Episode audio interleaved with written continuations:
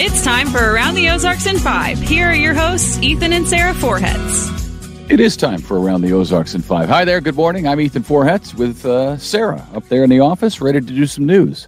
Yeah, here we are. Missouri Governor Mike Parson wants lawmakers to pass a $700 million tax cut plan. As inflation drives up the cost of everything we buy, the governor is wanting to reduce what we pay in state income tax from 5.4% down to 4.8%. The plan also calls for the first $16,000 that a single filer earns and the first $32,000 that you would earn jointly to not be taxed, as well as more tax deductions and a streamlined state tax code. Sounds pretty good, but I guess everything has its pros and cons. All right, to this, the city of Nixa is hoping the fact that it hasn't raised the general sales tax since 1987 will help residents there approve a new tax increase. The city is wanting the increased tax revenue to pay for $39 million worth of police and parks project. The issue could go to voters this November tough time to be asking to raise taxes, but we'll see how it goes in Nixa. Uh, business here, Lake of the Ozarks, meanwhile, is dealing with a, a, giant sinkhole. It opened up in the parking lot of a landscaping business up in Sunrise Beach, about 25 feet deep, uh, maybe 30 feet deep in some spots, and it's only a few feet wide. So it's an interesting sinkhole. Uh, experts, geologists are looking at it right now, trying to figure out what to do with it. All right. There's a new way for parents in the Springfield area to find childcare.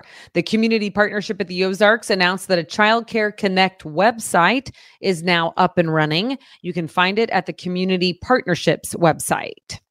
The creator and founder of My Pillow is coming to Springfield this weekend. Mike Lindell is hosting what he's calling the Moment of Truth Summit at the University Plaza Hotel and Convention Center.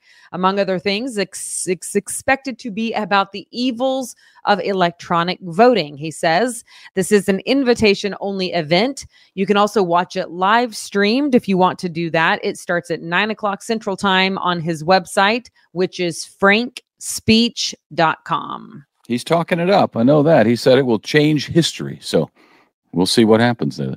Uh, the IRS just increased the amount of out of pocket classroom expenses teachers can deduct from their taxes by, buckle your seatbelt, $50. $50.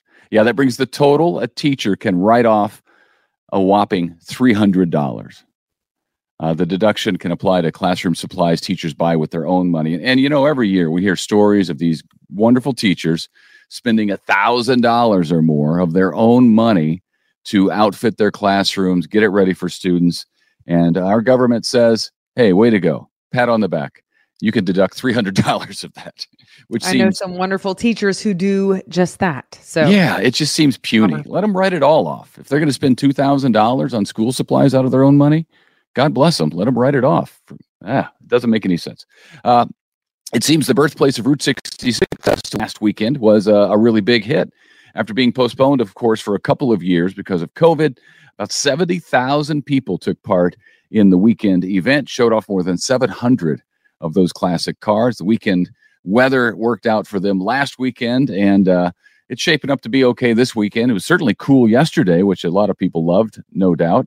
Uh, today, not bad. We're going to get up to 82 or so, and then uh, then it's 85 ish, mid 80s over the weekend, and maybe a chance of rain sometime over the weekend too. So we're getting into that pattern, I think.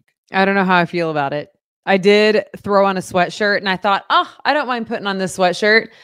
But then I was like, man, no, I'm a summertime girl. Stay true to the summertime call, you know? Yeah, it is kind of fun to put on a jacket for the first time until you think, man, this is going to turn into a coat really soon and, and I'm gonna have to wear storm, it. And, and then the lights are gonna go out. Yeah, Just it's kidding. disaster. All right, it's not that bad. All right, and finally, our last one. How would you like to fly from New York to London, England, in three and a half hours? Yes, it makes me nervous. I don't yes. know about you.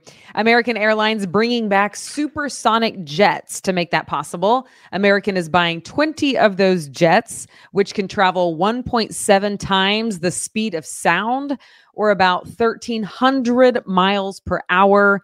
They can carry 80 people per jet, and the tickets are five grand. Uh, yeah, that's a little concerning. I love the idea of being uh, across the pond in uh, three and three and a half hours or so because you know how miserable I am on a plane uh, for long distances. It really is Uh, miserable. I would like to give the people a look. It goes something like this. you can. I can't get comfortable. you can hear him audibly grunting. I can't get comfortable. It's it's horrific. And then I look at how much time is left on the flight, and that just is torture. Uh, so if I could get there three and a half hours, that'd be fantastic. Uh, but going that fast in a jet that big with that many people freaks me out a little bit too. Yeah, me too. 1300 miles per hour. Eee, I don't know. I'm a daredevil, but you know, I want to survive to tell about it type. You know, if it's a business trip, five thousand dollars to get somebody over there to do some business and get them back in a hurry isn't too bad. Uh, so yeah, I bet they fill up those jets. Never flew on the Concorde, but it'll be interesting. All right. All right. All right, thanks for watching. Uh, we'll see you right back here on Around the Ozarks in five ish uh, tomorrow. Have a good one.